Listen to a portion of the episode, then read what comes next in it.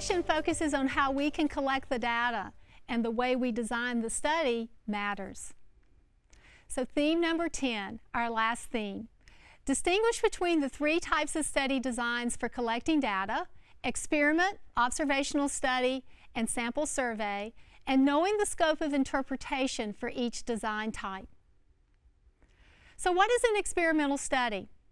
This is where a researcher assigns subjects to certain experimental conditions, which we call the treatments, and then observes outcomes on the response variable. The researcher imposes treatments. Random assignment of the subjects to the treatment then allows causal conclusions about the treatment effects. So what is an observational study?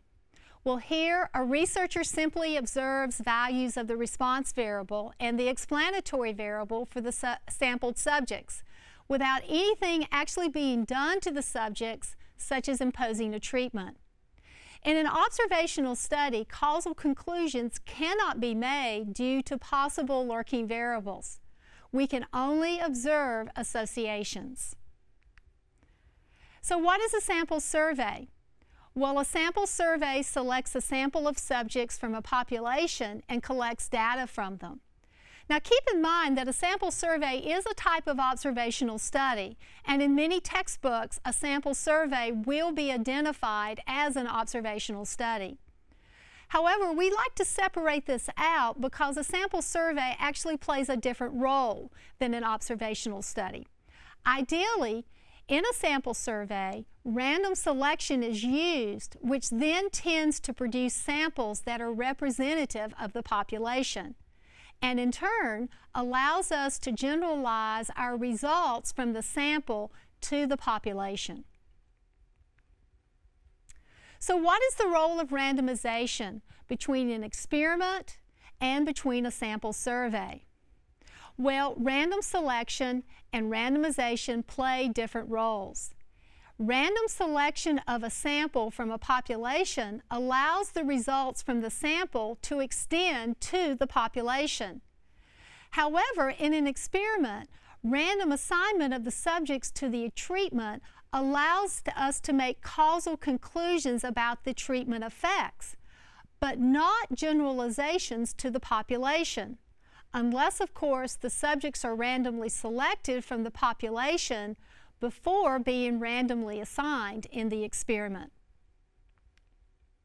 So now, as you move forward, keep that statistical problem solving process at the forefront as you explore different study designs for collecting data.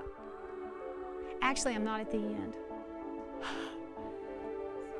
That's okay because I happen to remember this is the last one and there's the follow-up slides. Okay, that's, she's fine with that, okay. Can we go back and just start at one of the last ones? Go back and then do a pickup. That might be, I forgot to, I forgot, that was the last go to one. The slide, go to the slide where you want to go. Go to the slide you want to go to. Mhm. This one? All the way to the beginning? She wants to redo the whole thing? No. I'm just trying to find. No! I mean, just this vignette.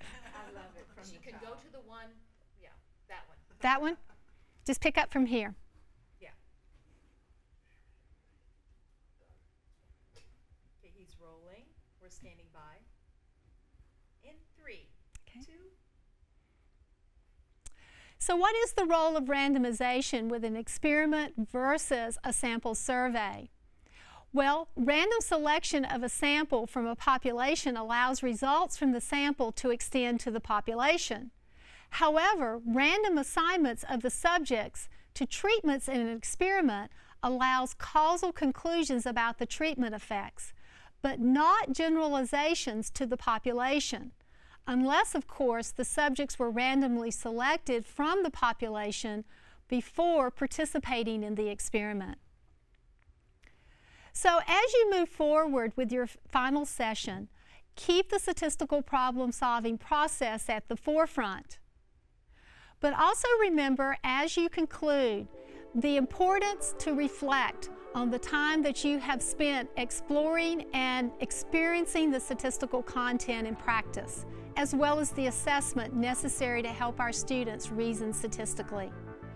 Utilize the resource list provided.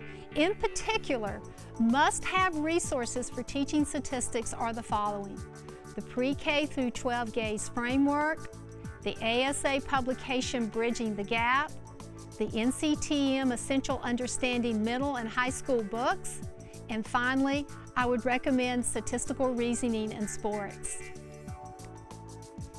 So now, let me say thank you for allowing me to share my passion for the importance of statistics education at K through 12.